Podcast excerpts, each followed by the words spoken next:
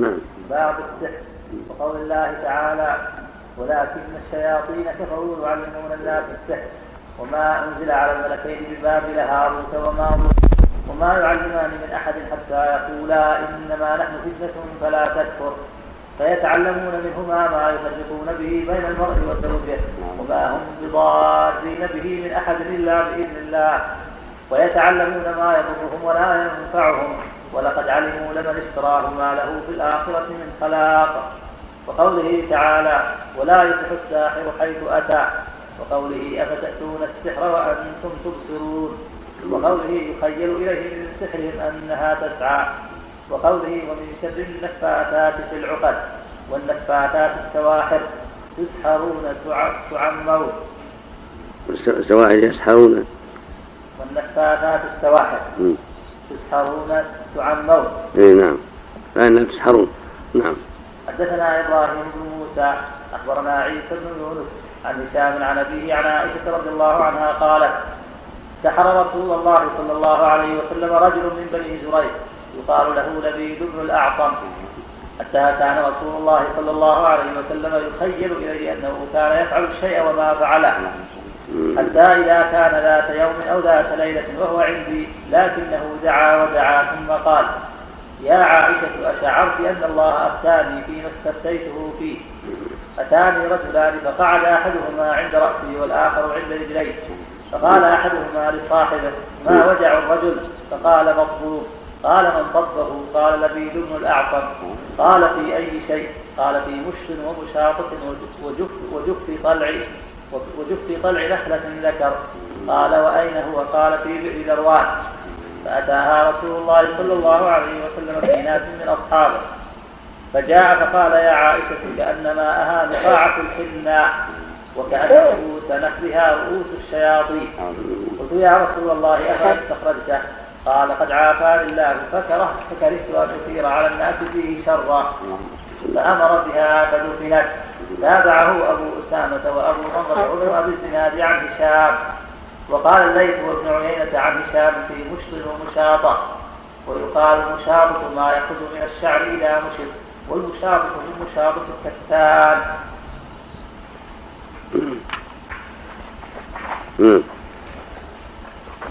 بعده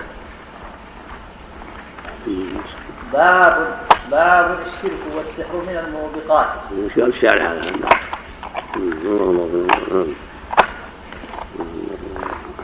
قوله باب السحر.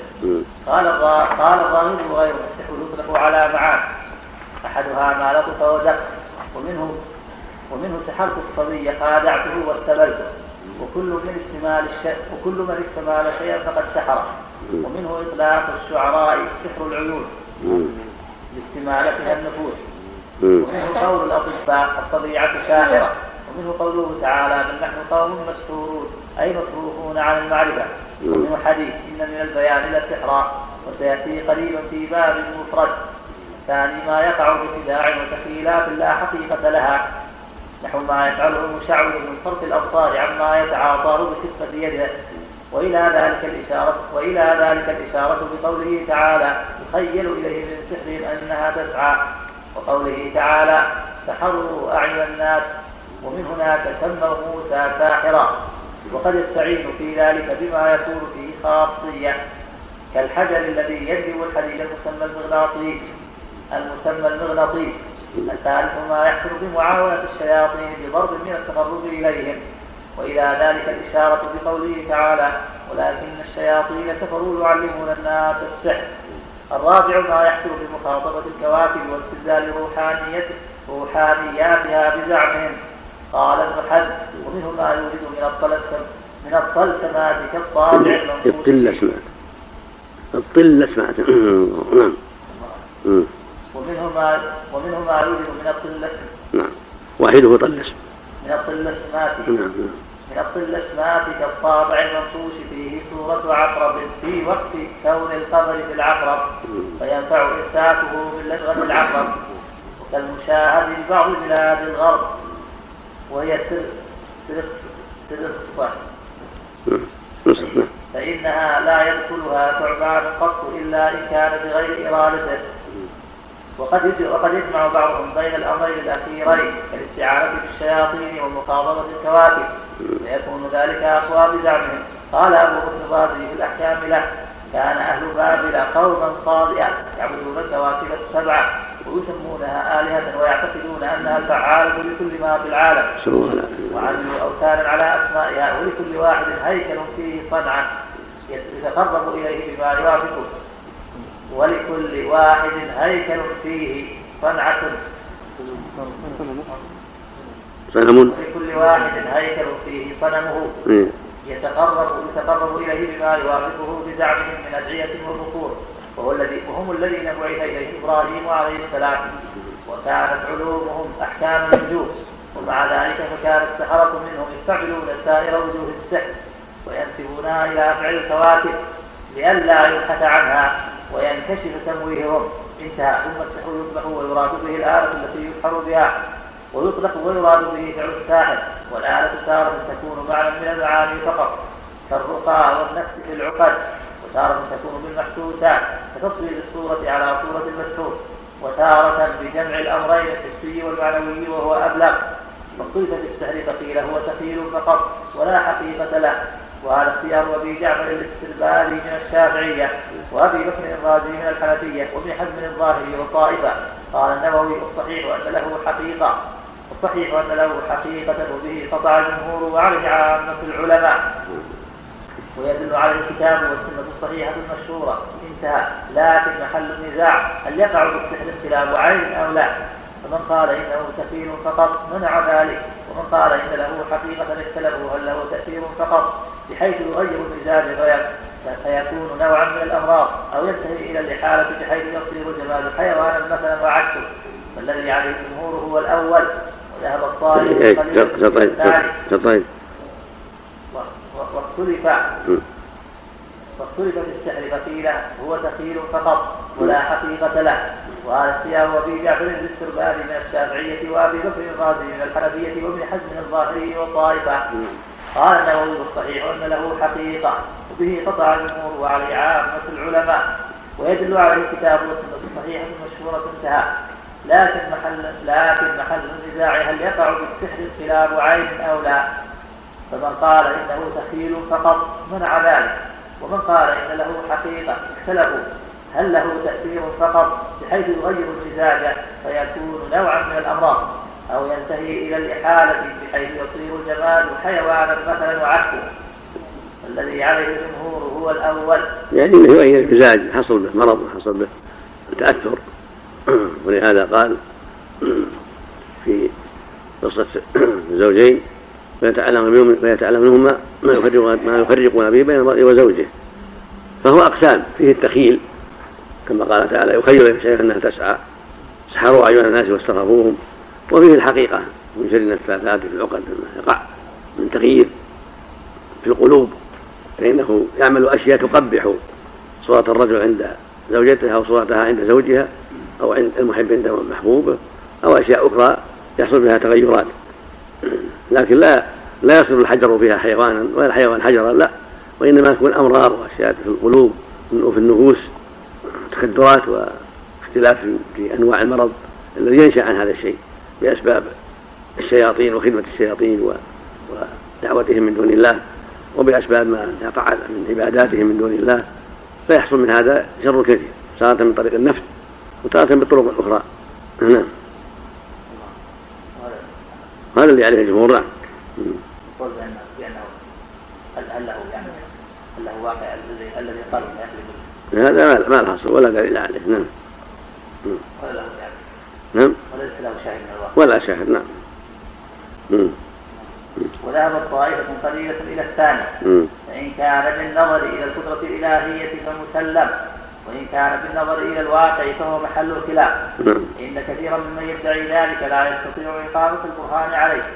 ونقل الخطابي أن قوما أنكروا السحر مطلقا وكأنه على القائلين بأنه تخيل فقط وإلا فهي مكابرة. وقال المازري جمهور العلماء على إثبات السحر وأن له حقيقة. ونفى بعضهم حقيقته وأضافوا ما يقع منه إلى خيالات باطلة. وهو مردود لورود النقل بإثبات السحر ولأن العقل لا ينكر أن الله قد يخلق العادة عند نطق الساحر بكلام ملفق أو تركيب أجسام أو مسجد بين قوى على ترتيب مخصوص. ونظير ذلك ما يقع من حذاق الأطباء من مزج بعض العقاقير ببعض حتى ينقلب الضار منها بمفرده فيصير بالتركيب نافعا وقيل لا يزيد تأثير السحر على ما ذكر الله تعالى في قوله يفرقون به بين المرء وزوجه بكون المقام مقام تهويل. فلو جاز أن يقع به أكثر من ذلك لذكره. قال المازري والصحيح من جهة العقل أنه يجوز أن يقع به أكثر من ذلك. قال والآية ليست نصا في منع الزيادة ولو قلنا إنها ظاهرة في ذلك.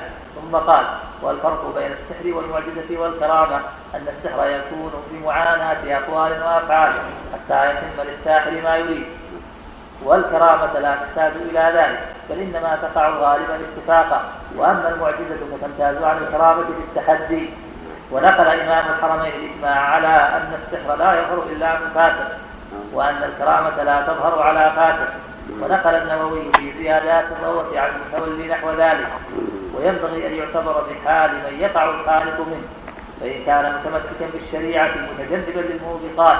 الذي يظهر على يده من الخوارق الكرامة وإلا فهو سحر لأنه ينشأ عن أحد أنواعه كإعانة الشياطين. وقال القرطبي السحر هي صناعية يتوصل إليها بالاكتساب غير أنها لدقتها لا يتوصل إليها إلا آحاد الناس. ومادته الوقوف على خواص الأشياء والعلم بوجود تركيبها وأوقاته. وأكثرها تخيلات بغير حقيقة وإيهامات بغير ثبوت. فيعظم عند من لا يعرف ذلك كما قال الله تعالى عن سحرة فرعون وجاءوا بسحر عظيم. مع أن حبالهم وعصيهم لم تخرج عن كونها حبالا وعصيا. ثم قال والحق أن لبعض أصناف السحر تأثيرا في القلوب كالحب والبغض وإلقاء الخير والشر وفي الإبدان وفي الأبدان بالألم والسقط وإنما المنكور أن الجماد ينقلب حيوانا أو عكسه بسحر الساحر ونحو ذلك. وإنما وإنما المنكور نعم. أن الجماد ينقلب حيوانا أو عكسه بسحر الساحر أو نحو ذلك. قوله وقول الله تعالى ولكن الشياطين كفروا يعلمون يعلمون الناس السحر. الآية كذلك الأكثر؟ حديث البيت قصة عن عائشة المثل. اللهم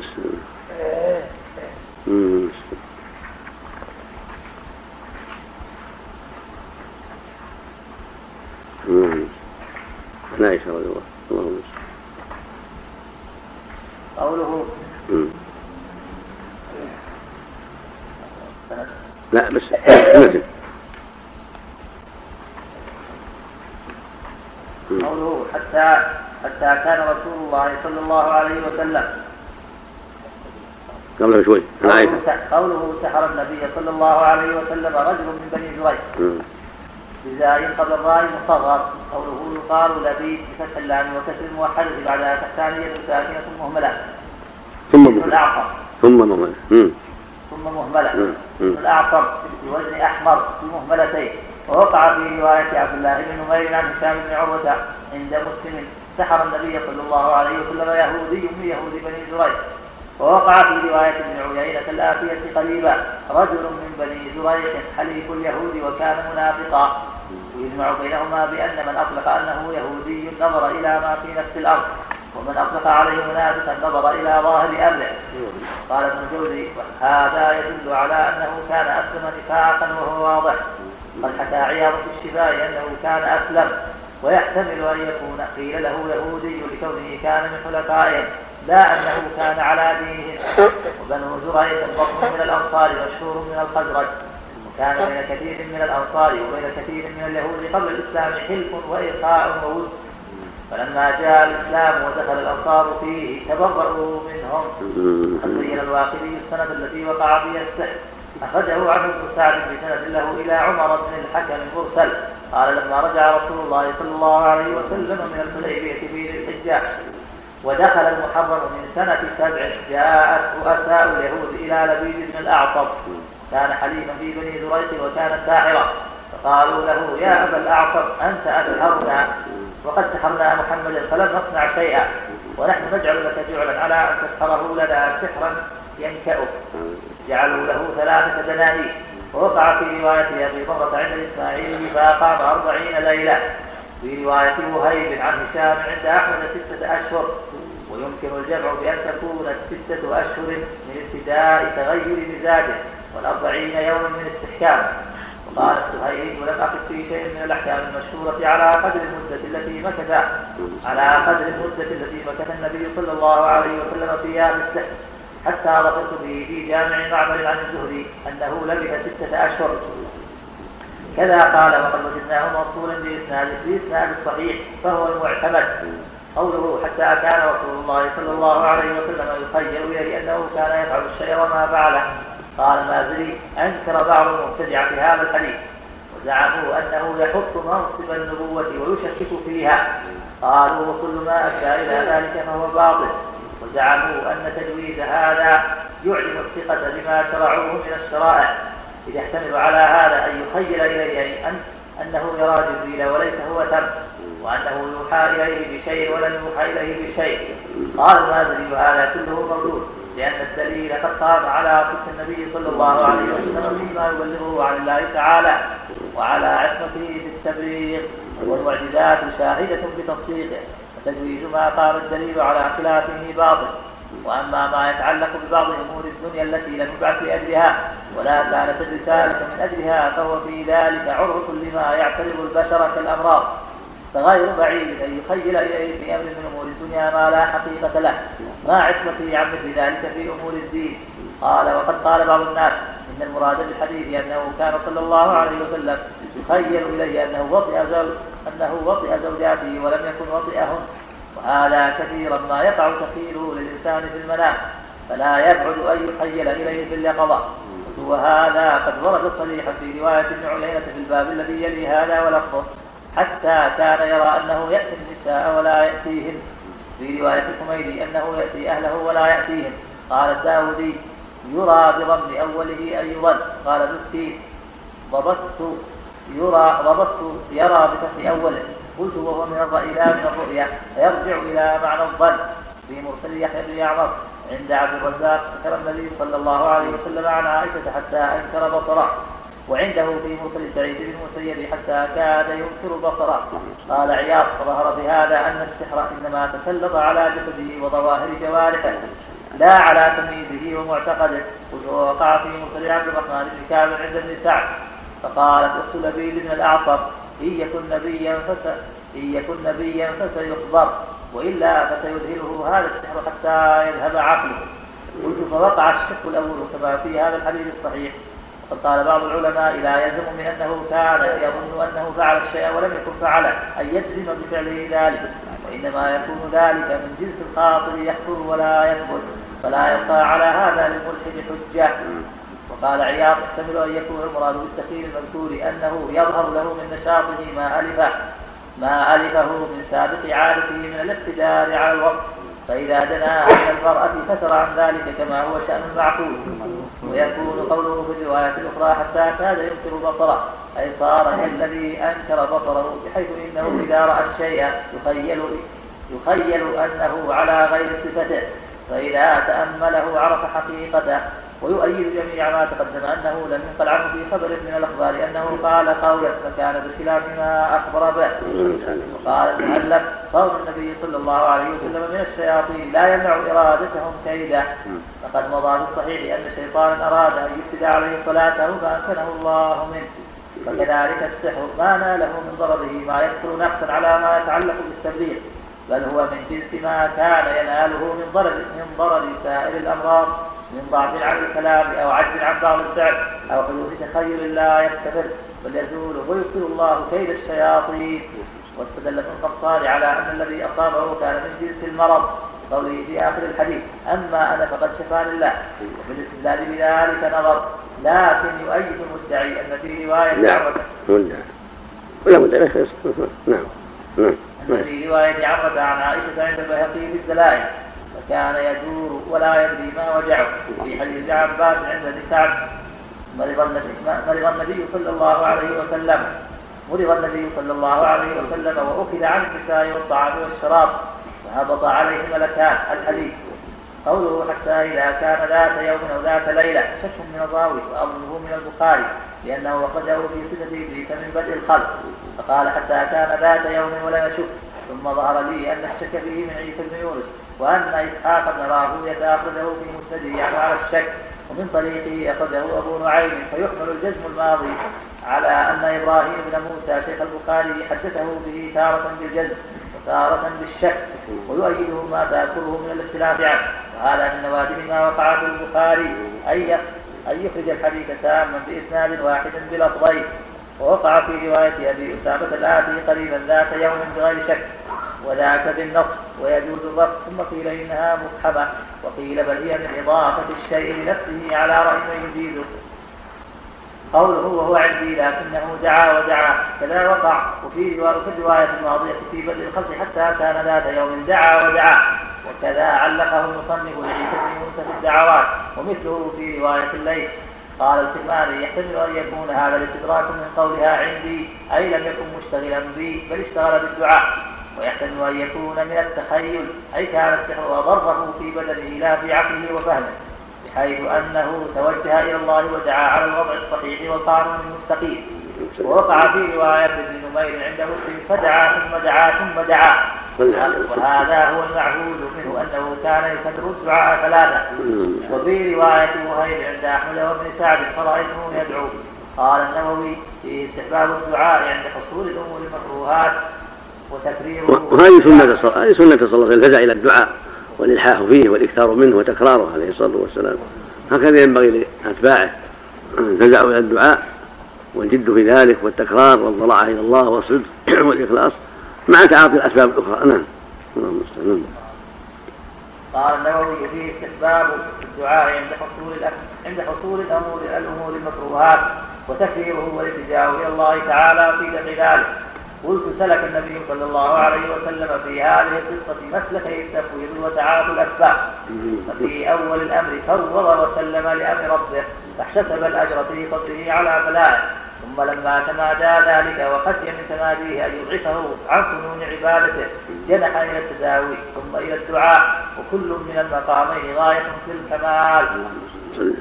قوله أشعرت أي علمت أي علمت؟ شعرت. قوله أشعرت أي علمت وهي رواية ابن عيينة كما في الباب الذي بعده. قوله والثاني فيما استفتيت في رواية الحميدي الثاني في أمر استفتيته فيه. أي أجابني فيما دعوته. فأطلق على الدعاء استفتاء لأن الداعي طالب والمجيب مفتن. أو المعنى أجابني بما سألت عنه لأن دعاءه كان أن يطلعه الله على حقيقة ما هو فيه. لما لما اشتبه عليه من الأمر. ووقع في رواية عمرة عن عائشة أن الله أنبأني بمرضي أي أخبرني. قوله أتاني رجلان. وقع في رواية أبي أسامة قلت وما لا؟ قال أتاني رجلان. ووقع في رواية معمر عند أحمد ومرجع بن رجاء. مرجع. مرجع. عند أحمد ومرجع بن رجاء. عند الطبراني كلاهما عن هشام أتاني ملكان. سماهما ابن سعد في رواية منقطعة جبريل وميكائيل. وكنت ذكرت في مقدمة ذلك احتمالا. قوله فقعد أحدهما عند رأسه والآخر عند رجليه لم يقع لي أيهما قعد عند رأسه لكنني أظنه جبريل. بخصوصيته به عليهما السلام. ثم وجدت في السيرة الدمياطي في السيرة الدمياطي الجزم بأنه جبريل. قال لأنه أفضل. ثم وجدت في حديث زيد بن أرقم عند النسائي وابن سعد وصححه الحاكم وعبد بن حميد. سحر النبي صلى الله عليه وسلم رجل من اليهود فاشتكى لذلك أياما فأتاه جبريل فقال إن رجلا من اليهود سحرك عقد لك عقدا في بئر كذا. فدل مجموع الطرق على أن المسؤول هو جبريل والسائل ميكائيل. قوله فقال احدهم ما لصاحب في رواية ابن عيينة الآتية بعد ذلك فقال الذي عند رأسي للآخر في رواية الحميدي فقال للذي عند رجلي فقال الذي عند رجلي للذي عند رأسي وكأنها اصوب وكذا هو في حديث ابن عباس عند البيهقي ووقع الشك في رواية ابن نمير عند مسلم قوله ما وجع الرجل. كذا للاكثر في رواية ابن عيينة ما بال الرجل. وفي حديث ابن عباس عند البيهقي ما ترى وفيه إشارة إلى أن ذلك وقع فيه في المنام إذ لو جاء إليه في اليقظة لخاطبه وسأله. ويحتمل أن يكون كان بصفة النائم وهو يقظان فتخاطبا وهو يسمع. وأطلق في رواية عبد عن عائشة رضي الله عنها أنه كان نائما. وكذا في رواية ابن عميرة عند الإسماعيلي فانتبه من نومه ذات يوم وهو محمول على ما ذكر وعلى تفسير حملها على الحقيقة ورؤيا الأنبياء وحي. ووقع في حديث ابن عباس عند عند ابن سعد بسند ضعيف جدا فهبط عليه ملكان وهو بين النائم واليقظان قوله فقال مطلوب أي مسحور يقال صب الرجل بالصب إلى سحر قالوا كنوا عن السحر بالصب تفاؤلا كما قالوا للذي سليم وقال ابن الانباري الطب من الاضداد يقال لعلاج الداء طب والسحر من الداء. ويقال له طب. وأخرج أبو عبيد من مرسل عبد الحق بن أبي ليلى. قال احتجب النبي صلى الله عليه وسلم على رأسه بقرن حين طب.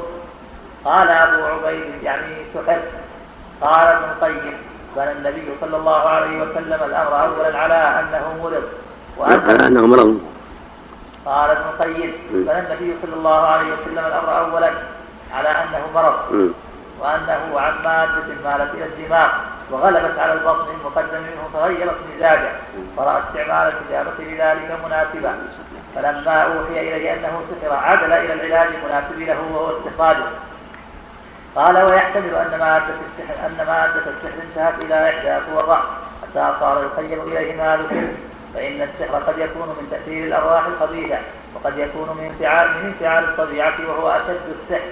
واستعمال الحجم لهذا الثاني نافع لأنه إذا هيج الأخلاط لأنه إذا هيج الأخلاط وظهر أثره في عضو كان استخراج المادة الخبيثة نافعا في ذلك. وقال القرطبي إنما قيل للسحر طب لأن أصل الطب الحفظ بالشيء والتفطن له. فلما كان كل من علاج المرض والسحر إنما يتأتى عن فتنة وحفظ. أطلق على كل منهما هذا الاسم. قوله في مسلم ومشاطة أما المشط فهو بضم الميم ويجوز كسرها. أثبته أبو عبيد وأنكره أبو زيد. وبالسكون فيهما وقد ضم ثانية مع ضم أوله فقط. وهو الآلة المعروفة التي يصرح بها شعر الرأس واللحية. وهذا هو المشهور. ويطلق المشط بالاشتراك على أشياء أخرى منها العظم العريض في الكتف وسلاميات ظهر القدم. ونبت صغير يقال له مشط مشط الذنب. قال القرطبي يحتمل أن يكون الذي سحر به النبي صلى الله عليه وسلم أحد هذه الأربع. قلت وفاته آلة لها أسنان وفيها وفيها فراوة يقبض عليها ويغطى بها الإناء قال المسيدة في المحكم إنها تسمى المشك والمشك أيضا سمة من سمات البعير تكون في العين والفخذ. ومع هذا فالمراد فالمراد بالمشك هنا هو الأول. فقد وقع في رواية عمرة عن عائشة فإذا فيها مشك رسول الله صلى الله عليه وسلم ومن مرابة رأسه. في حديث ابن عباس من شعر رأسه ومن أسنان مشطه وفي مرسل عمر بن الحكم فعمد إلى مشطه وما مشط من الرأس من شعر فعقد بذلك عقدا قوله مشاط سيأتي بيان الاختلاف هل هي بالطاء أو القاف في آخر الكلام على هذا الحديث حيث بينه المصنف. قوله وجف طلع نخلة ذكر قال عياض وقع اللسان يعني في البخاري والعبري يعني في مسلم بالفاء ولغيرهما. ولغيرهما الموحدة وأما رواية عيسى بن يونس هنا فوقع لتشبهني بالفاء ولغيره بالموحدة. وأما روايته في بدء الخرق فالجميع بالفاء وكذا في رواية ابن عيينة للجميع وللمستملي في رواية أبي أسامة بالموحدة وللتشميهني بالفاء وللجميع في رواية أبي ضمة الدعوات بالفاء قال القرطبي روايتنا يعني في مسلم بالفاء وقال النووي في أكثر النسخ بلادنا بالباء يعني في مسلم وفي بعضها بالفاء وهما بمعنى واحد. وهو الغشاء الذي يكون على الطلع ويطلق على الذكر والأنثى. ولهذا قيده بالذكر في قوله طلعة الذكر. وهو بالاضافه وهو بالإضافة. انتهى. ووقع في روايتنا هنا بالتنوين فيهما على أن لفظ ذكر صفة لجف وذكر القرطبي أن الذي بالفاء هو وعاء الطلع. وهو الغشاء الذي يكون عليه. وبالموحدة داخل الطلع إذا خرج منه الكفر قاله شن. قال ويقال أيضا لداخل الركية من أسفلها إلى أعلاها جف وقيل هو من القبض يعني ما قطع من قشورها. وقال أبو عمرو الشيباني الجف بالفاء شيء شيء ينقر من جذوع النخل. قوله قال وأين هو؟ قال هو في بئر ذرات زاد بن وغير تحت راعوفة سيأتي شرحها بعد باب وذروات فتح المعجمة وسكون الراء حسب السين فتحها وأنه قرأه كذلك. قال ولكنه بالسكون أشبه. في رواية ابن نمير عند مسلم في بئر ذي أروان ويأتي في رواية أبي ضمة في الدعوات مثله في نسخة الصغاني لكن بغير لفظ البئر ولغيره في ذروان وذروان بئر في بني زريق فعلى هذا فعلى هذا فقوله بئر في بئر ذروان إضافة الشيء لنفسه. ويجمع بينهما وبين رواية ابن نمير بأن الأصل بئر في أروان ثم لكثرة الاستعمال سهلت الهمزة فصارت فصارت ذروان ويؤيده أن أبا عبيد البكري صوب أن اسم البئر أروان بالهمز وأن من قال ذروان أخطأ وقد ظهر أنه ليس بخطأ على ما وجهته. ووقع في رواية أحمد عن عن وهيب وكذا في روايته عن ابن نمير بئر أروان. كما قال البكري فكأن رواية الأصيلي كانت مثلها فسقطت منها الراء ووقع عند الأصيلي فيما حكاه عياض في بئر أوان بغير راء. قال عياض وهو وهم. فإن هذا موضع آخر على ساعة من المدينة وهو الذي بني فيه مسجد الضرار قوله فأتى رسول الله صلى الله عليه وسلم في ناس من أصحابه ووقع وقع في حديث عباس عند النساء فبعث إلى بعث إلى علي وعمار فأمرهما أن يأتي البئر وعنده في مرسل عمر بن الحكم فدعا فدعا جبير بن اياس بزرته وهو ممن شهد بدر فدله على موضعه في بئر ذروان فاستخرجه. قال ويقال الذي استخرجه قيس بن فقه الزرقي ويجمع بأنه اعان جبيرا على ذلك وباشره بنفسه فنسب فنسب إليه. وعند ابن سعد أيضا أن الحارث بن قيس قال يا رسول الله الا الا الا ألا يهور البث البئر؟ فيمكن تفسير من أبهم بهؤلاء من أبهم بهؤلاء أو بعضهم. وأن النبي صلى الله عليه وسلم وجه أو وجههم أولا ثم توجه فشاهدها بنفسه.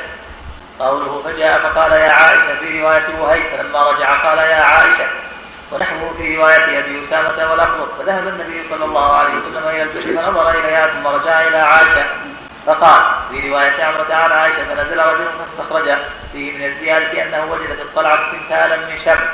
قال رسول الله صلى الله عليه وسلم وإذا فيه إبر مغروزة وإذا وتر فيه إحدى عشرة عقدة فنزل جبريل بالمعوذتين وكلما قرأ آية حلت عقدة وكلما نزع عبرة وجد لها ألما ثم يجد بعدها راحة. في حديث ابن عباس نحوه كما تقدم التنبيه عليه في حديث زيد بن ارقم الذي يشرف إليه عند عبد بن حميد وغيره فأتاه جبريل فنزل عليه بالمعوذتين وفيه فأمره أن يحل العقد ويقرأ آية فجعل يقرأ ويحل حتى قام كأنما نشط من عقال.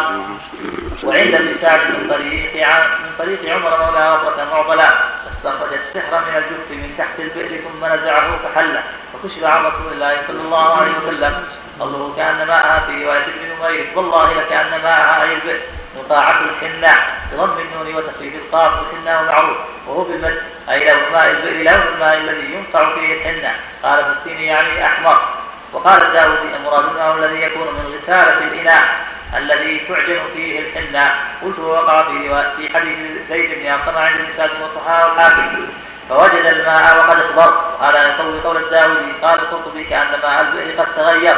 إما إما لرداته بطول إما إما لرداته بطول إقامته وإما لما خالفه من الأشياء التي ألقيت في البئر. قلت ويرد الأول أن عند ابن أن عند ابن سعد في مرسل عبد الرحمن بن كعب أن الحارث بن قيس هور البئر المذكورة وكان يستعجب منها وحفر البئر الأخرى فأعانه رسول الله صلى الله عليه وسلم في حفرها قوله وكأن رؤوس نخلها رؤوس الشياطين. كذا هنا وفي الرواية التي في بدء الخلق. نخلها كأنه رؤوس الشياطين. في رواية ابن عيينة وأكثر وفي رواية ابن عيينة وفي رواية ابن عيينة وأكثر الرواة عن هشام. وأكثر الرواة عن هشام. وفي رواية ابن عيينة وأكثر الرواة عن هشام. كأن نخلها بغير ذكر رؤوس أولا والتشبيه إنما وقع على رؤوس النخل. فلذلك أفصح به في رواية الباب وهو مقدر في غيرها ووقع في رواية عن عائشة فإذا نحو الذي يشرب من مائها قد التوى سعفه كأنه رؤوس الشياطين وقد وقع تشبيه طلع شجرة الزقوم في القرآن برؤوس الشياطين. قال القرآن وغيره يحتمل أن يكون شبه طلعها في قبحه برؤوس الشياطين. لأنها موصوفة بالقبح وقد تقرر في اللسان أن من قال فلان شيطان أراد أنه خبيث أو قبيح. وإذا قبحوا مذكرا قالوا شيطان أو مؤنثا قالوا غول. ويحتمل أن يكون المراد بالشياطين الحيات. والعرب تسمي بعض الحيات شيطانا. وهو ثعبان قبيح الوجه. ويحتمل أن يكون المراد نبات قبيح. قيل إنه يوجد باليمن. قوله قلت يا رسول الله أفلا استخرجته في رواية أبي أسامة فقال لا ووقع في رواية ابن عيينة أنه استخرجه وأن سؤال عائشة إنما وقع عن عن فأجابها بلا. سيأتي بسط القول فيه بعد باب. قوله فكرهت ان اثير على الناس فيه شرا. في رواية تشبهني سوءا ووقع في رواية أبي أسامة أن اثور بفتح المثلثه وتشديد الواو. وتشديد الواو وهما بمعنى.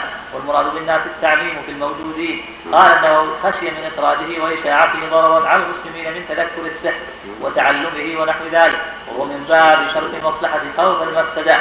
ووقع في رواية ابن نمير على أمتي وهو قابل أيضا للتعميم لأن الأمة تطلق على أمة الإجابة وأمة الدعوة وعلى ما هو أعم.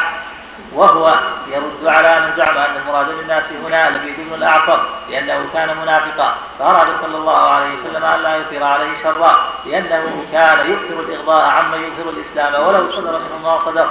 وقد وقع أيضا في رواية ابن عيينة وكرهت ان اثير على أحد من الناس شرا. نعم وقع في حديث عمرة عن عائشة وقيل يا رسول الله لو قتلته قال قال ما وراءه من عذاب الله أشد.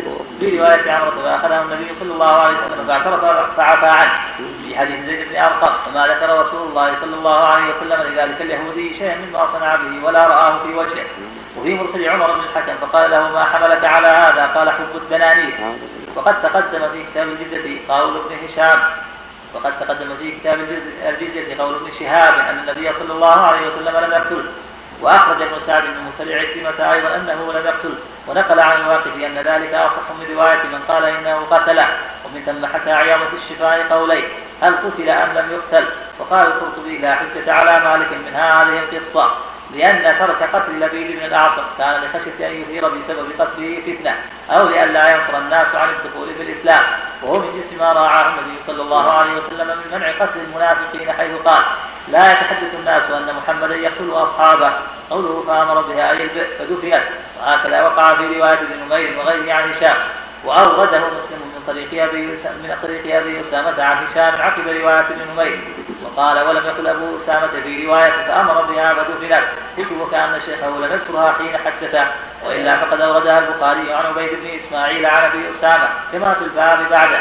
قال في آخره فأمر بها فدفنت وقد تقدم أن في مرسل عبد الرحمن بن كعب أن الحارث بن قيس هورها. قوله تابعه أبو أسامة هو هو حماد بن أسامة. وتأتي روايته موصولة بعد بابين قوله وأبو ضرة هو أنس بن عياض. ستأتي روايته موصولة في كتاب الدعوات.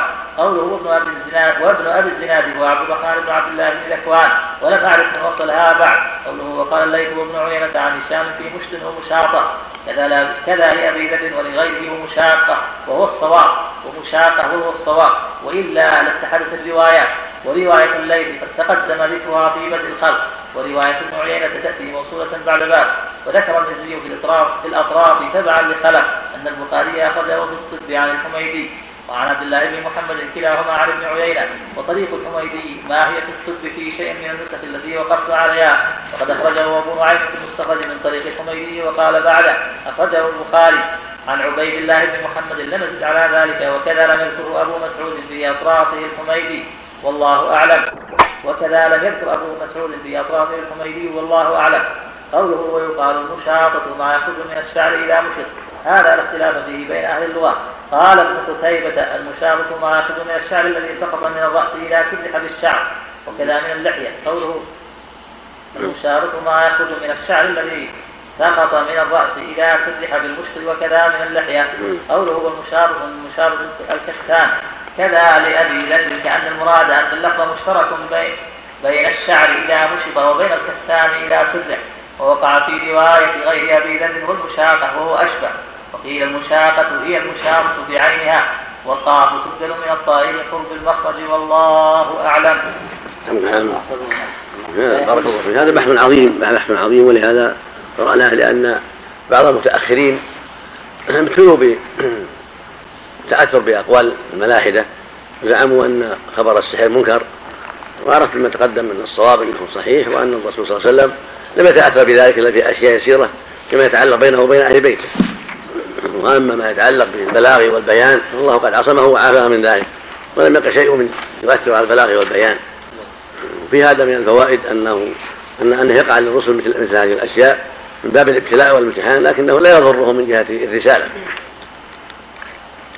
وفي من الفوائد أن مثل هذا إذا وجد أنه يقضى عليه ويتلف حتى يبطل السحر. الذي فعله صاحب الجريمة. ولهذا استخرج كما في الرواية الأخرى وزيل وحلت العقد ودفنت البئر حتى يموت خبرها. نعم. لا يحل الا هذا يروى عن بن البصري والصواب أنه لا يحل السحر إلا سحر نعم. كما قال النبي صلى الله عليه وسلم النشرة إنها من عمل الشيطان. تداوى. تداوى بغير السحر نعم. سم. السحر. نعم. بعض السحر إذا حاول الإنسان حله قد يضره بمرض نعم. هل الاولى دفنها أو لا بد من حله؟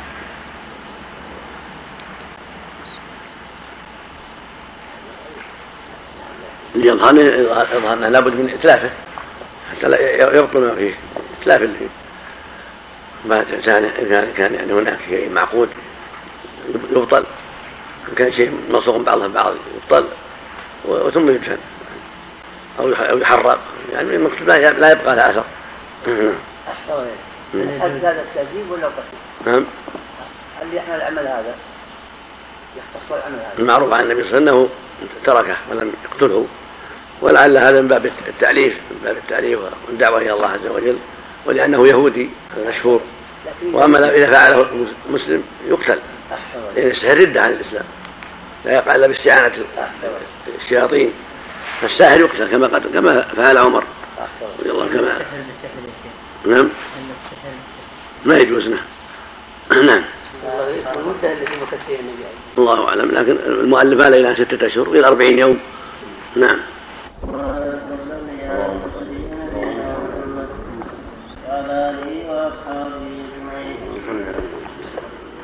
قال الإمام البخاري رحمه الله تعالى باب الشرك والسحر من الموبقات. نسأل الله العافية حدثني عبد العزيز بن عبد الله قال حدثني سليمان عن ثور بن زيد عن أبي عن أبي هريرة رضي الله عنه أن رسول الله صلى الله عليه وسلم قال اجتنبوا الموبقات الشرك بالله والسحر. اختصر المؤلف هنا. ذكره مواضع كاملا. الشرك بالله والسحر وقتل النفس التي حرم الله إلا بالحق وأكل الربا وأكل مال اليتيم. والتولي يوم الزحف وقذف المحصنات الغافلات المؤمنات نسال الله العافية. نعم. نعم. باب من يستخرج السحر. وقال قتادة قلت لسعيد المسيب رجل به طب أو يؤخذ عن امرأته أيحل عنه أو ينشر قال لا بأس به. إنما يريدون به الإصلاح فأما ما ينفع فلن ينهى عنه حدثني عبد الله بن محمد قال سمعت ابن عيينة يقول أول من حدثنا به ابن جريج يقول حدثني آل عروة عن عروة فسألت هشام عنه فحدثنا عن أبيه عن عائشة رضي الله عنها قال عن عائشة رضي الله عنها قالت كان رسول الله صلى الله عليه وسلم سحر حتى كان يرى أنه يأتي النساء ولا يأتيهن. قال سفيان وهذا أشد ما يكون من السحر إذا كان كذا. فقالت عائشة فقال يا عائشة علمت أن الله قد أفتاني فيما استفتيته فيه.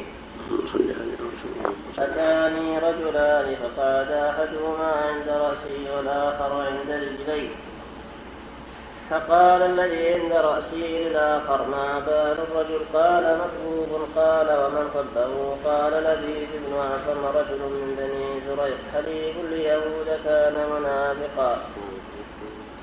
قال وفيما قال في مشط ومشاطة قال وأين قال في جف في جف طلعت في جف طلعة ذكر تحت رعوف تحت رعوفة.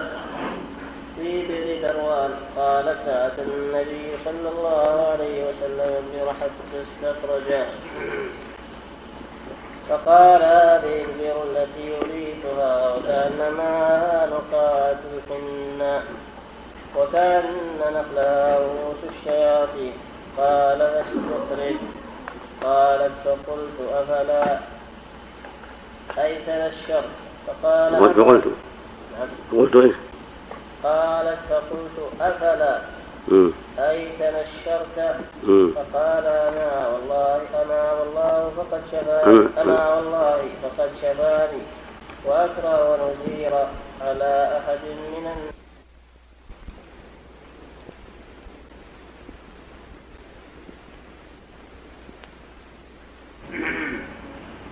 أول من حدثنا ابن جريج يقول حدثني عن عروة فسألت هشام عنه فحدثنا عن أبيه عن عائشة رضي الله عنها. قال عن عائشة رضي الله عنها.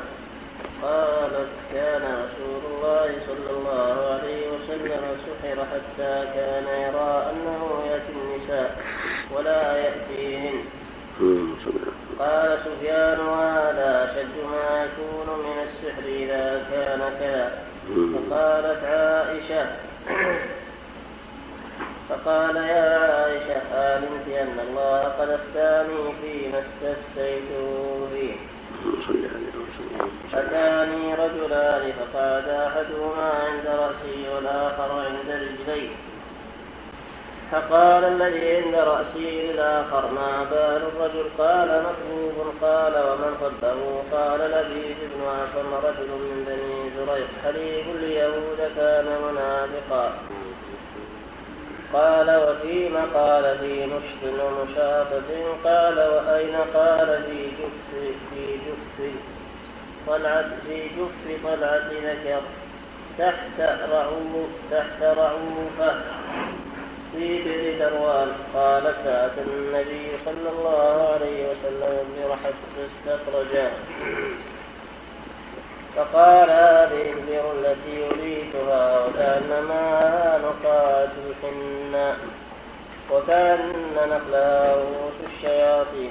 قال فاستخرج قالت فقلت أفلا أي تنشر فقال قلت قلت إيه؟ قالت فقلت أفلا أي تنشرت؟ فقال أنا والله أنا والله فقد شفاني أنا والله فقد شفاني وأكره ونذير على أحد من الناس شطا نعم. كذا عندك أما؟ أما والله قد شفاني. لما طحب رفع ولا بالرجال قوله أما والله. كان الرفع أظهر. يعني والله قد شفاني فلا حاجة إلى إشارة الشر.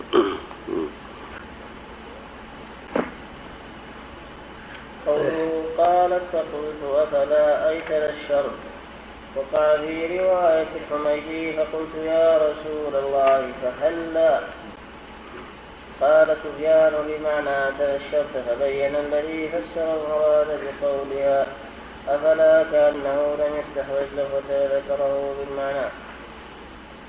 وظاهر هذه اللفظة أنه من النشرة وكذا وقع في رواية معمر بن هشام عند أحمد.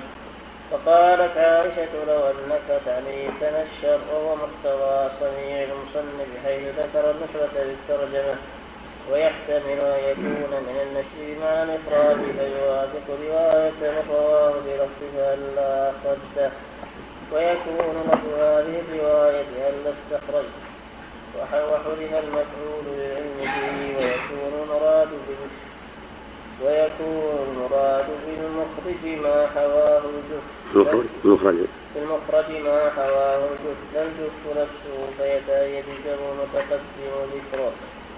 تكميل. قال ابن القيم من أنفع الأدوية وأقوى ما يوجد من النشرة مقاومة السحر الذي هو من تغييرات الأرواح الخبيثة في الأدوية الإلهية من الذكر والدعاء والقراءة. القلب إذا كان ممتلئا من الله معمورا بذكره. وله وجد من الذكر والدعاء والتوجه. لا يقل به كان ذلك من أعظم الأسباب المانعة من إصابة السحر له. قال وسلطان تأثير السحر هو في القلوب الضعيفة ولهذا غالب ما يؤثر في النساء والسجان والجهال لأن الأرواح الخبيثة إنما تنشط على أرواح تلقاها مستعدة لما يناسبها. انتهى ملخصا ويعثر عليه حديث الباب وجواز السحر على النبي صلى الله عليه وسلم مع عظيم مقامه وصدق توجهه وملازمة ورده ولكن يمكن الانفصال عن ذلك لأن الذي ذكره محمول على الغالب وإنما وقع به صلى الله عليه وسلم ببيان تدريب ذلك والله أعلم. نعم نعم. قوله وأكره أن يسير على أحد. قوله وأكره يسير على أحد. ما تعرض لها الشارح وكان المقام فيه شيء من الحذف عن أنها مرادها يعني أن يفعل شيئا يعلمه الناس بأن يصنع شيئا بعبيد أو بأن ساعد العبيد أو وأحب أن يمات الأمر وينتهي. لما حصل إخراج السحر وقضاه عليه. نعم. تعرض له. نعم. تعرض له قبل ذلك كرهت أن أثير على الناس فيه الشر. في رواية الكشميهني سوءا وقع في رواية أبي أسامة أن أثور فتح المثلثة وتشديد الواوي وهما بمعنى. والمراد بالناس التعميم في الموجودين. قال النووي خشي من إخراجه وإشاعته ضررا على المسلمين من تذكر السحر وتعلمه ونحو ذلك وهو من باب ترك المصلحة خوف المفسدة. ووقع في رواية ابن نمير على أمتي وهو قابل أيضا للتعميم لأن الأمة تطلق على أمة الإجابة وأمة الدعوة وعلى ما هو أعم. وهو يرد على من زعم من زعم أن المراد بالناس هنا لبيد بن الأعصم لأنه كان منافقا فأراد صلى الله عليه وسلم ألا يثير عليه شرا لأنه كان يؤثر الإغضاء عمن يظهر الإسلام ولو صدر منه ما صدر. وقد وقع أيضا في رواية ابن عيينة وكرهت أن أثير على أحد من الناس شرا. نعم وقع في حديث عمرة عن عائشة رضي الله عنها فقيل يا رسول الله لو قتلته قال ما وراءه, ما وراءه من عذاب الله أشد. وفي رواية عمرة فأخذه النبي صلى الله عليه وسلم فاعترف فعفى عنه. وفي حديث زيد بن أرقم فما ذكر فما ذكر رسول الله صل... فما ذكر رسول الله صلى الله عليه وسلم لذلك اليهودي شيئا مما صنع به ولا رآه في وجهه. وفي مرسل عمر بن الحكم فقال له ما حملك على هذا؟ قال حب الدنانير. وقد تقدم في كتاب الجزية قول ابن شهاب أن النبي صلى الله عليه وسلم لم يقتله. وأخرج ابن سعد من مرسل عكرمة والله ما هو ما هو هو مطابق للواقع. نعم لأنه القصة فيها أنها أخرجه أخرجه قضي عليه لكن بعبارة تنشرت غير مسألة قتله. نعم. نعم. لأن ترك قتل لبيد بن الأعصم هو هذا شيء قتله شيء والتنشر شيء يعني نعم. باب السحر. كم كلام عندك؟ نعم. حدثنا عبيد بن إسماعيل حدثنا سامة عن هشام عن أبيه. عن عائشة رضي الله عنها قالت سحر النبي صلى الله عليه وسلم. حتى إنه ليخيل إليه أنه يفعل الشيء وما فعله حتى إذا كان ذات يوم وهو عندي الله ودعاه. ثم قال شعرت يا عائشة أن الله قد أفتاني فيما استفتيته فيه. قلت وما ذاك يا رسول الله؟ قال جاءني رجلان فجلس أحدهما عند رأسي والآخر عند رجلي. ثم قال أحدهما لصاحبه ما وجه الرجل؟ قال مطلوب. قال ومن ضبه قال نبيل بن العصر اليهودي من بني زريق قال في ماذا؟ قال لي مشط ومشاطة. وجف طلع وجف طلعة ذكر. وجف. وجف طلعة ذكر. قال فأين هو؟ قال في الجف اللي يسموه الناس الكافور كافورا نعم كافور الطلعة. في الغشاء الذي يكون فيه الطلع. نعم. ويقال له كفار أيضا. نعم. قال فأين هو قال في بئره أروان. قال وذهب النبي صلى الله عليه وسلم؟ في ناس من أصحابه إلى البئر. فنظر إليها وعليها نخل. ثم رجع إلى عائشة وقال والله لكأن معها نقاعة الحناء ولكأن نخلها رؤوس الشياطين. قلت يا رسول الله فأخرجته قال لا. أما أنا فقد عافاني الله وشفاني فخشيت أن أثور على الناس من شرها وأمر بها فدفنت. هذا هذا أصرح. هذا أصرح. هذا أخرجت غير تنشرت وكان أراد بالتنشر إخراجه يعني. لأن النشر حل السحر المسحور. فإخراجه محل للسحر. فلهذا قال لا. أما أنا فقد شفاني الله وكرهت ما وجه الشر لأن في إخراجه شاع هذا واضح في المعنى نعم ذكر في باب قبل في تقدم أيضا في ما قرأنا سابقا. نعم. نعم. هذا الذي قرانا اي فيه. ذكر اختلاف الرواه اخراج نعم. نعم. نعم.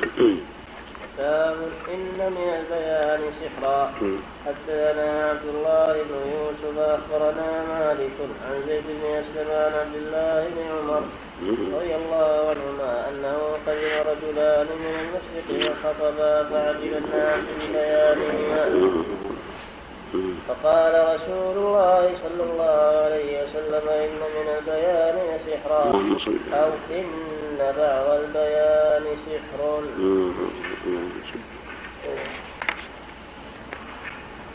باب الدواء بالعدوى للسحر حدثنا علي حدثنا مروان أخبرنا هاشم أخبرنا عامر بن سعد النبي رضي الله عنه قال قال النبي صلى الله عليه وسلم من اصطبح كل يوم ثمرات عدوى.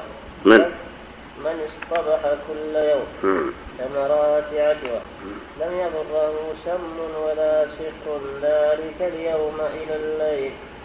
ما عندك سبع؟ ما عندك سبع؟ وقال غيره سبع ثمرات نعم. نعم حدثنا إسحاق بن منصور أخبرنا موسى. حدثنا هاشم بن هاشم قال سمعت عامر بن سعد سمعت سعد رضي الله عنه يقول سمعت رسول الله صلى الله عليه وسلم يقول من تصبح سبع ثمرات عدوى لم يضره ذلك اليوم سم ولا سحر. الصحابي اللي قبله منهم الصحابي اللي قبله كلاهما سعد. نعم. نعم.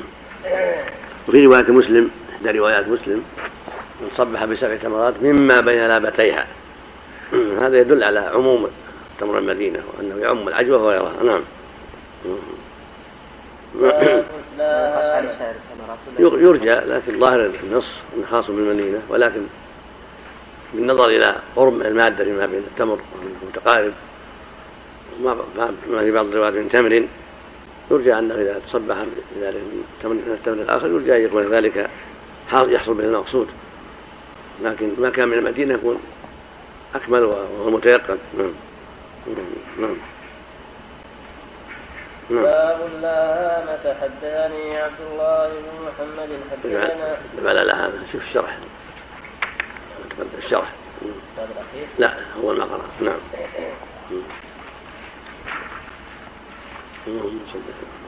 قوله باب الشرك والسحر من الموبقات. نعم. أي المهلكات قوله اجتنبوا الموبقات الشرك بالله والسحر. هكذا أورد الحديث مختصرا. وحذف لفظ العدد وقد تقدم في كتاب الوصايا بلفظ. اجتنبوا السبع الموبقات وساق الحديث بتمامه. ويجوز نصب الشرك بدلا من السبع. ويجوز الرفع على الاستئناف فيكون خبر مبتدأ محذوف. والنكتة باختصاره على اثنتين من السمع والنار الرجل إلى تأكيد هذه السحر. فظن بعض الناس أن هذا القدر هو جملة الحديث وقال ذكر موبقات وهي صيغة جمع وفسرها باثنين مفسرها باثنتين. باثنتين فقط وهو من قبيل قوله تعالى في آيات بينات مقام إبراهيم.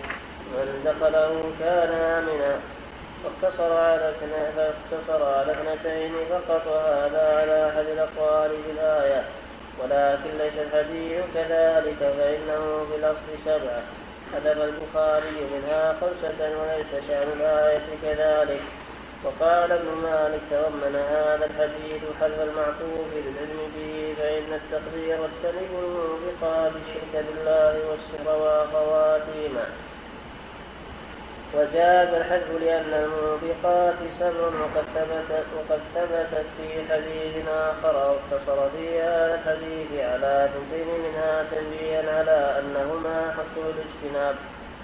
ويجوز رفع الشرك والسحر على تقدير منهن. قلت وظاهر كلامي يقتضي أن الحديث ورد هكذا تارة وتارة ورد بتمامه وليس كذلك. وإنما الذي اختصره البخاري نفسه كعادته في جواز الاقتصار على بعض الحديث.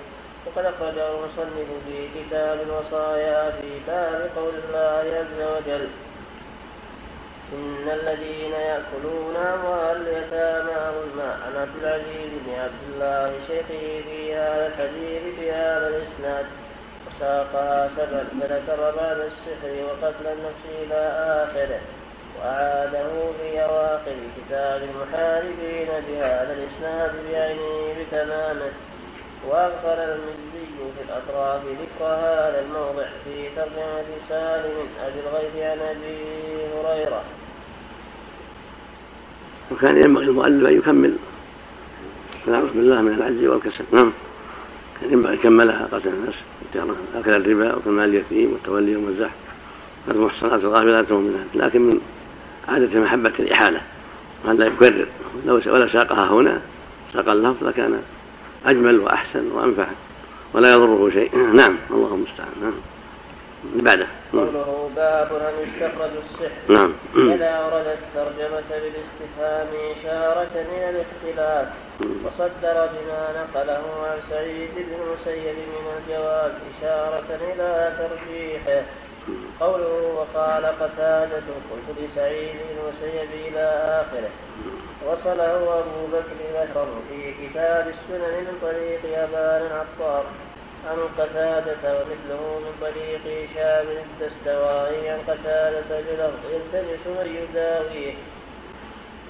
فقال إنما نهى الله عما يضر ولم ينه عما ينفع. وأخرجه الطبري في من طريق يزيد بن جرير عن قتادة عن سعيد بن المسيب أنه كان لا يرى بأسا إذا كان بالرجل سحر أن يمشي إلى من يطلق عنه فقال هو صلاح.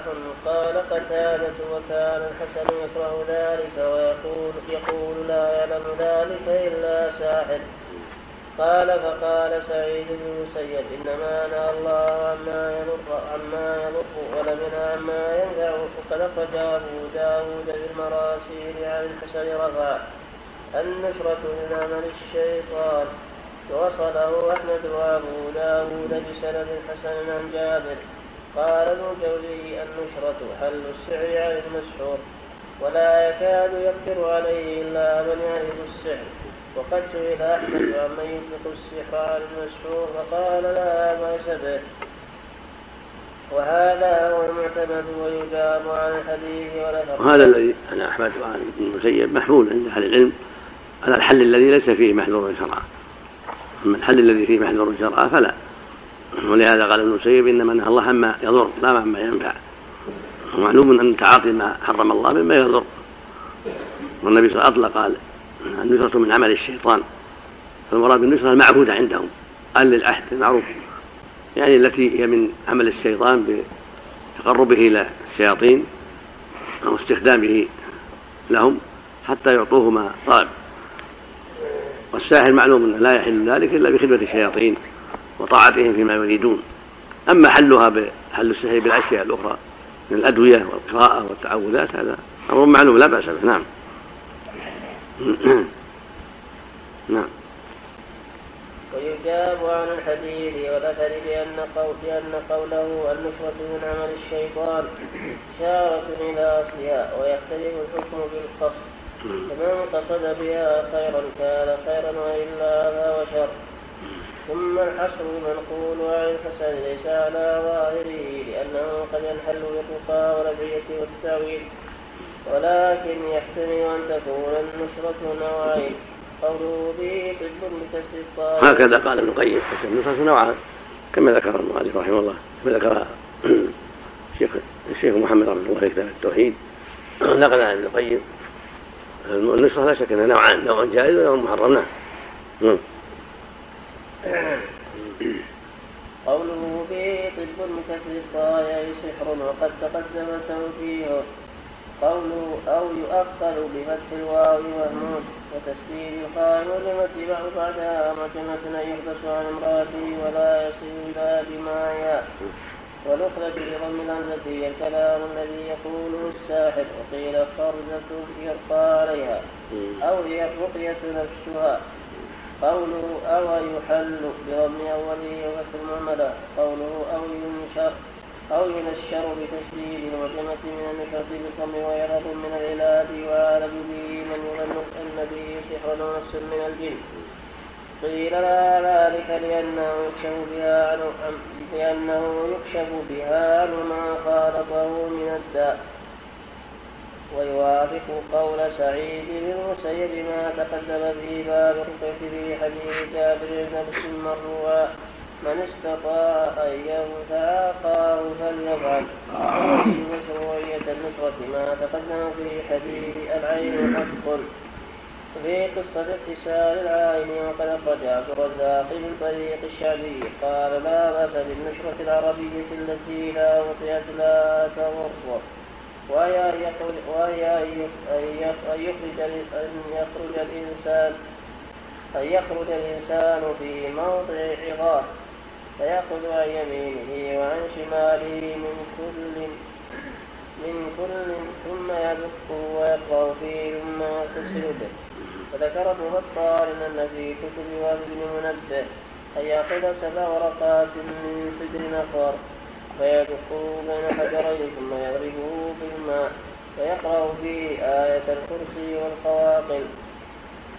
ثم يحسن القواقل يعني يقول يا أيها الكافرون قل هو الله أحد وقل أعوذ برب الفلق وقل أعوذ برب المبدوءة بقل.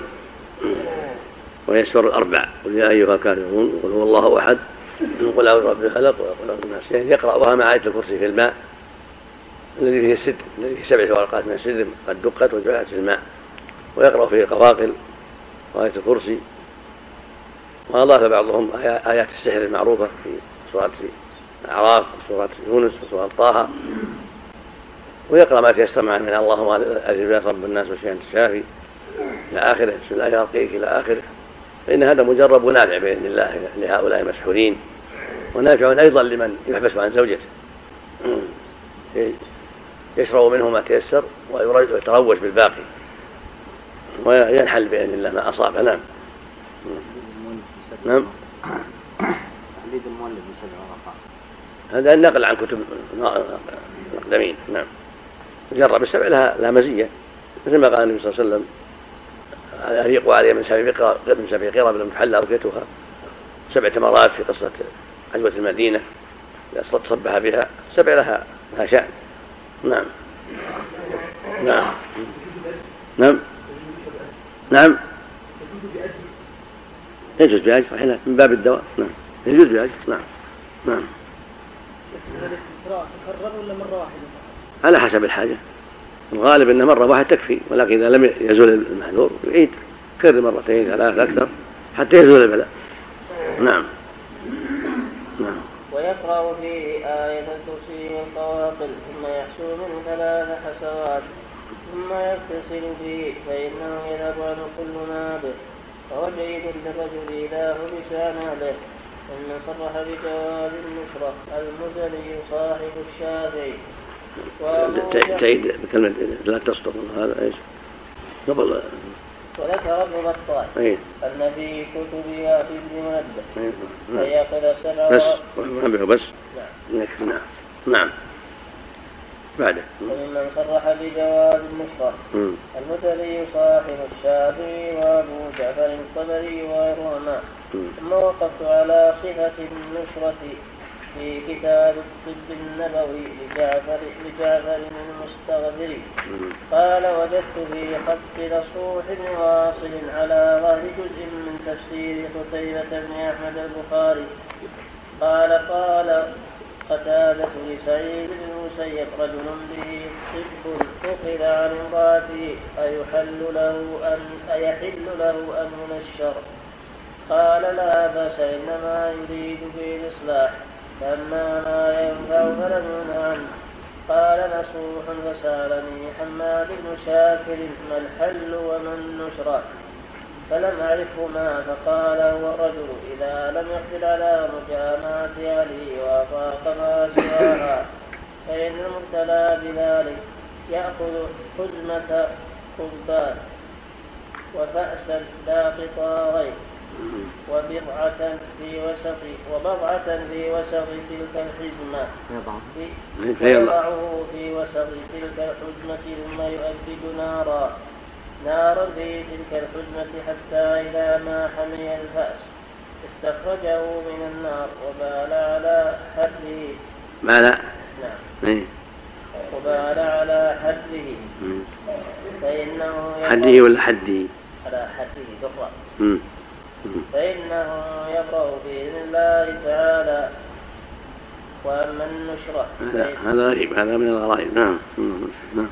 أعد فقال حماد بن شاكر شطب قال نصوح فسألني حماد بن شاكر ما الحل وما النشرة فلم أعرفهما.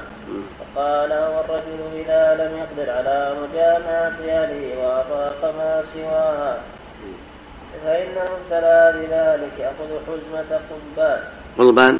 نعم. هذا مجهول مجمل ومبين مش بعده؟ وفأسا ذا قطارين. نعم. ويضعه في وسط تلك الحزمة ثم يؤدد نارا في تلك الحزمة حتى إذا ما حمي الفأس. استخرجه من النار وبال على حده فإنه يبرأ بإذن الله تعالى. محل هذا محل نظر وقد يكون لوجود القلبان بعدما أشعل بها النار وحمية البأس قد يكون له أثر في يعني البخار البخار الذي يصيبه عند عند البول لكن ما ما هو ظاهر هذا نعم. الذي ذكره وهب بن منبه أوضح نعم. وهو مجرب جربنا هذا. ما ذكر وهب بن منبه جربناه كثيرا وينفع مسألة السدر نعم. نعم. نعم. إيش؟ يعني ما عنده شيء ما عنده مانع من شؤونها كلها إلا الجماع. يعني يقبلها ويشتهيها وينام معها ما عنده مانع. سوى الجماع بس. نعم. لعله يستطيع أن يجامع غيرها ويحتمل بعد كذلك نعم. قد يكون زوجة أخرى يعني جامعها نعم. نعم. وغير ما سواها يحتمل يعود على مجامعة. يحتمل على المرأة. نعم. نعم. وأما النشرة فإنه يجمع أيام الربيع ما قدر عليه. من ورد المفا من ورد المفاري ورد. نعم. المفاري أو المفاجة نعم نعم. وورد البساتين نعم. ثم ينقل كان المفازة كان البر يعني الصحراوي والداخلي نعم. نعم. ثم يلقيها في إناء نظيف ويجعل فيه ماء عذبا ثم يولي ذلك ذلك الورد في الماء غليا يسيرا. ثم يمهل حتى إذا فتر الماء وفاضه عليه. فإنه يبرأ بإذن الله تعالى. يعني أعظم الطب من باب التجارب أكثر الطب من باب التجارب؟ نعم. قال حاشد تعلمت هاتين الفائدتين بالشام قلت وحاشد هذا من رواه الصحيح عن البخاري وقد أغفل المستغفري أن أثر قتادة هذا علقه البخاري في صحيحه وأنه وصله الطبري في تفسيره ولو اطلع على ذلك ما اكتفى بعزوه إلى تفسير قتيبة بن أحمد بغير إسناد وأغفل أيضا أثر الشافعي في صفته وهو أعلى ما اتصل بنا من ذلك نعم. ثم ذكر حديث عائشة نعم. في قصة سحر النبي صلى الله عليه وسلم وقد سبق شرحه مستوفى قريبا نعم. وقوله فيه قال سفيان هذا أشد ما يكون من السحر. سفيان هو ابن عيينة. وهو موصول بالسند المنشور ولم يقف على كلام سفيان هذا في مسند الحميدي ولم يأبي عمر ولا غيره الله أعلم. قوله في جف طلعة ذكر تحت رعوفة في رواية الكشمي راعوفة بزيادة ألف بعد الراء وكذلك الرواة وعكس بالدين وزعم أن راعوفة الأصيل فقط هو المشهور باللغة وفي لغة أخرى أرعوفة وقع كذلك في مرسل عمر بن حكم. وقع في رواية معمر بن هشام بن عروة عند أحمد تحت تحت تحت رؤوسه مثلثة بدل الفاء وهي لغة أخرى معروفة. وقع في النهاية بنذير أن في رواية أخرى ذهوبا بزايد وموحدة وقال هي بمعنى راعوفة انتهى.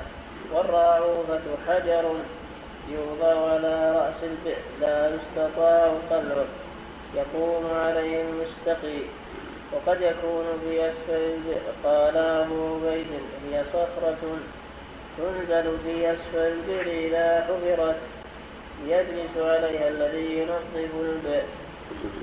وهو حجر يوجد صلبا لا يستطاع نفعه فيترك واختلف باشتقاقها فقيل لتقدرها وبروزها يقال جاء فلان يرعف الخيل أي يرعف الخيل يتقدمها.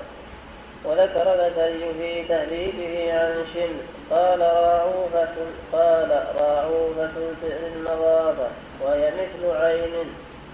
على قدر حجر العقرب في الركية فيجاوز, في الحفر خمس قيم وأكثر فربما وجدوا ماء كثيرا. قال شم ومن دار بالراعوفة إلى النظافة فكأنه أخذه من رعاب الأنف ومن ذهب بالراعوفة إلى الحجر الذي يتقدم طي البئر فهو راى الرجل إلى سبق.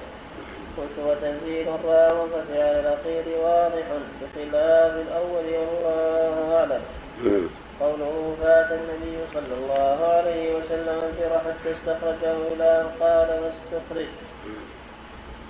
كذا وقع في رواية ابن عيينة في رواية عيسى بن يونس قلت يا رسول الله أفلا استخرجته في رواية وإذ قلت يا رسول الله فأخرجه للناس وفي رواية ابن نمير أفلا أخرجته؟ قال لا وكذا في رواية أبي أسامة التي بعد هذا الباب. قال ابن بطال ذكر المؤلف أن الرواة اختلفوا على هشام في إخراج السحر المذكور. فأثبته سفيان وجعل سؤال عائشة عن النشرة. ونفاه عيسى بن يونس وجعل سؤالها عن الاستخراج ولم يذكر إلى الجواب وصرح به أبو أسامة. قال والنظر يقتضي ترجيح رواية سفيان لتقدمه بالضبط ويؤيده أن النشرة لم تقع في رواية أبي أسامة والزيادة من سفيان مقبولة لأنه أثبتهم ولا سيما أنه كرر استخراج السعد في روايته مرتين فيموت الوهم وزاد ذكر النشرة وزاد ذكر النشرة وجعل جوابه صلى الله عليه وسلم عن إلى بدلا عن الاستخراج قال وجعل جوابه. وجعل جوابه صلى الله عليه وسلم عنها بلا بدلا عن الاستخراج قال ويحتمل وجنا آخر فذكر ما وحصله أن الاستخراج المنفي في رواية أبي أسامة غير غير الاستخراج المثبت في رواية في رواية سفيان. فالمثبت هو استخراج الجف والمنفي استخراج ما حواه. قال وكأن السر في ذلك أن لا يراه الناس فيتعلمه من أراد استعمال السحر.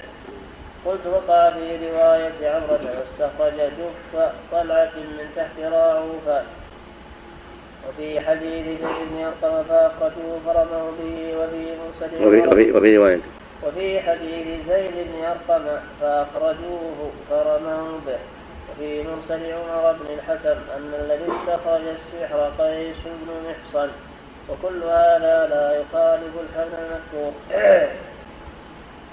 لكن في آخر رواية عمرة وفي حديث ابن عباس رضي الله عنهما أنهم وجدوا وترا فيه عقد وأنها انحل في النقرات المعوذتين وفيه إشعار باستكشاف ما كان داخل الجب.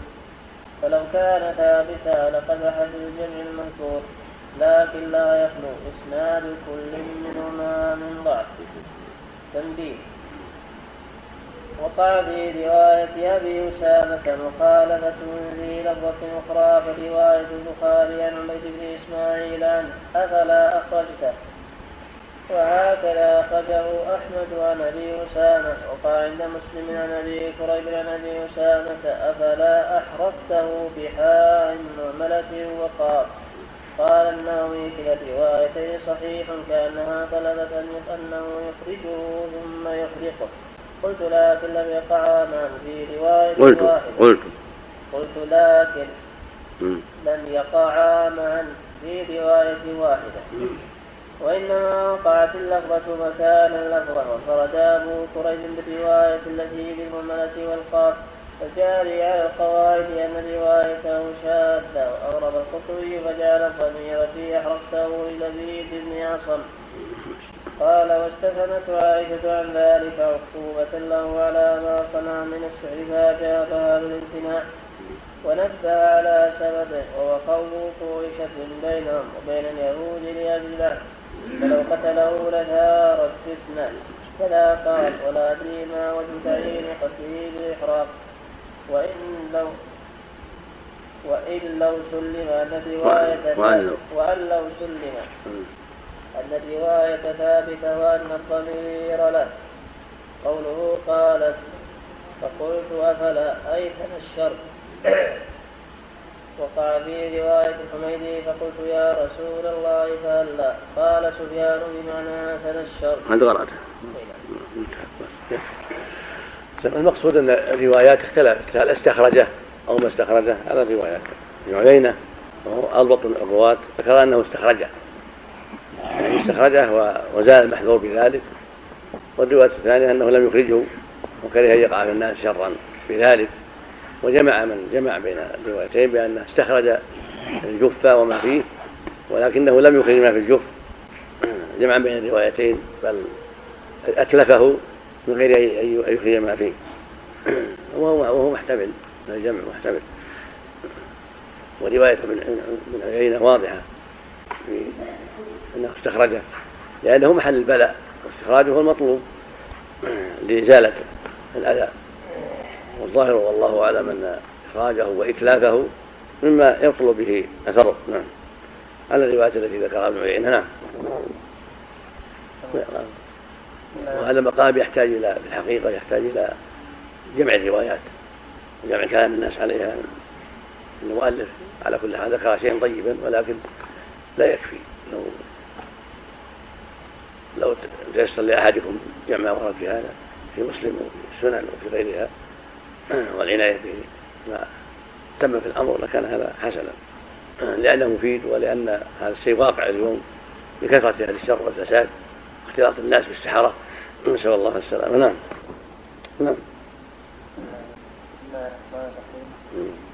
الحمد لله رب العالمين. وسلم على نبينا محمد وعلى آله وصحبه. ولا استبعد ان يكون قد ألف في هذا أحد. لا, لا استبعد ان يكون قد ألف في بعض الناس. جمع ما نعم وهو بعيد. نعم. نعم. بسم الله الرحمن الرحيم. الحمد لله رب العالمين. والصلاة والسلام على نبينا محمد وعلى آله وصحبه أجمعين.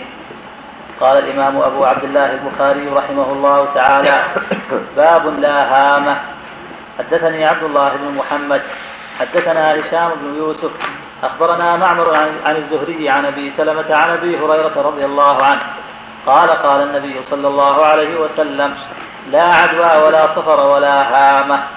فقال أعرابي يا رسول الله فما بال الإبل تكون في الرمل؟ فقال أعرابي يا رسول الله فما بال الإبل تكون في الرمل كأنها الظباء؟ فيخالطها البعير الأجرب فيدربها.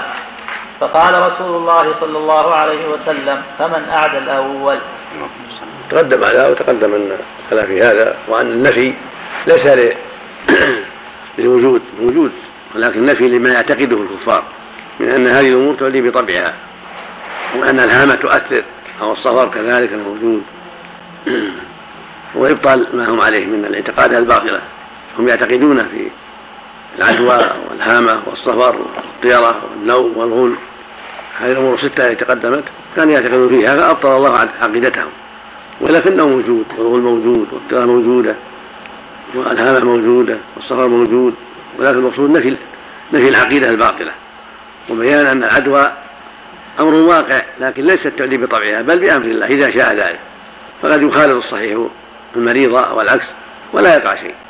إنما هذا شيء جعله الله سببا وقد لا يقع هذا السبب قد لا يحصل المطلوب. مثل ما قال صلى الله عليه وسلم لا يمر على مصح في الرمي المجنون من باب اتقاء الأسباب. وليس هذا حتما. فقد أخذ يد مجنون فأكل معه وقال فأكل معه وقال بسم الله ثقة بالله. وخلط من المرضى والناس ما, ما, ما لا يحصى عليه الصلاة والسلام.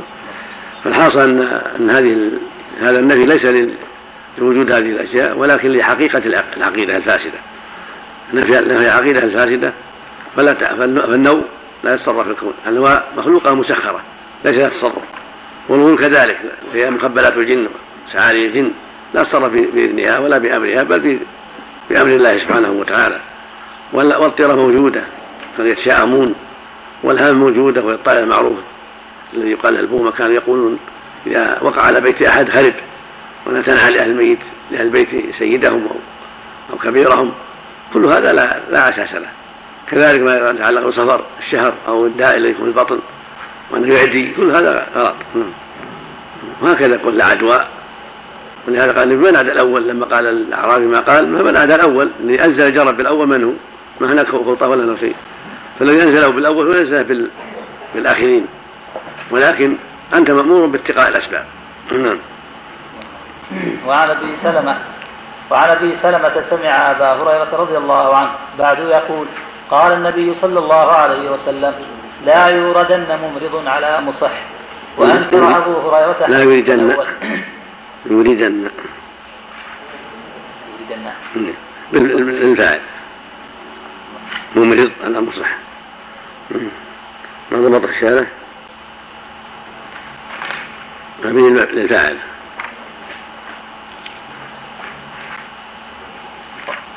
قوله. قوله وعن أبي سلمة سمع ابا هريرة بعد يقول قال رسول الله صلى الله عليه وسلم لا يوردن ممرض على مصح. كذا فيه بتأكيد النهي عن الإيراد؟ ولمسلم من رواية يونس عن الزهري لا يورد بلفظ النفي. وكذا تقدم من رواية صالح وغيره وهو خبر بمعنى النهي بدليل رواية الباب. والممرض بضم أوله وسكون ثانية وكسر الراء. بعدها ضاء معجمة. هو الذي له إبل مرضى. والمصح بضم الميم وكسر الصاد المهملة. بعدها مهملة. بل له إبل صحاء. هذا يدعى فاعل نعم. نعم. نعم. نعم. نعم. لا يورد الإبل صاحب الإبل لا يورد على الصحاح بل هذا وقت وهذا. وقت هذه لها وقت وهذه لها وقت. لا تختلف نعم. العموم بوجهين الروايات الأخرى لا يورد نعم. ولكن حتى الروايات الأخرى محتملة لا يريد. نعم. وأنكر أبو هريرة حديث الأول وقلنا ألم وقلنا ألم تحدث أنه لا عدوى.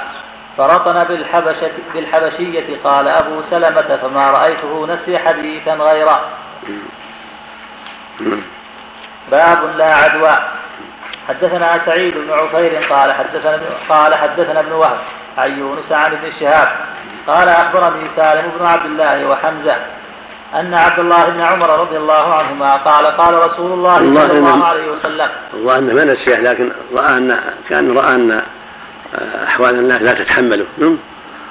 لأن قد أشربت قلوبهم بالعدوى ووقوع هذه الأشياء. فأخبرهم بالشيء الذي يتضمن اتقاء أسباب الشر والبعد عن أسباب الشر التي وهذا الذي يتحمله عقولهم. فأورد لهم الأحاديث هذه وسكت عن ذلك ليأخذوا بالأسباب وليبتعدوا عن أسباب الخطر. لأن بعض الناس قد لا يعقل تلك المعاني قد لا يحسن الظن بها.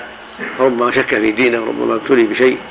فأراد أن يخبرهم بالشيء الذي يتحمله عقولهم وأراد من هذا الإصلاح فقط.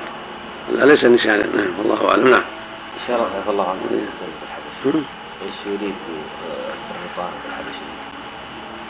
كان تكلم بكلمة الحبشية يعني معناها لم أنسى أو أو, أو كلمة معناها غير هذا معناه كلوا ما أقول لكم أو رووا عني ما أقول لكم ودعوا سؤالي عن كذا. محتملة إشكال عليها فرطنا بالحبشية تكلم عن شيء قوله فرطنا بالحبشية في رواية يونس فما رآه الحارث في ذلك حتى غضب أبو هريرة حتى رطن بالحبشية. فقال للحارث أتدري ما تدري ماذا قلت؟ قال لا. قال إني قلت أبيت. قوله فما رأيته. في رواية الكشميهني فما رأيناه نسي حديثا غيره. في رواية يونس قال أبو سلمة ولعمري لقد كان يحدثنا به فما أدري أنسي أبو هريرة أم نسخ أحد القولين أم نسخ أحد القولين للآخر. أم نسخ أحد القولين الآخر. نعم. وهذا الذي قاله أبو سلمة ظاهر في أنه كان يعتقد أن بين الحديثين تمام التعارض. وقد تقدم وجه الجمع بينهما في باب الجذام وحاصله أن قوله لا عدوى نهي عن اعتقادها وقوله لا يورد سبب النهي عن الإيراد خشية الوقوع في اعتقاد العدوى. أو خشية تأثير الأوهام كما تقدم نظيره في حديث فر من المجلوب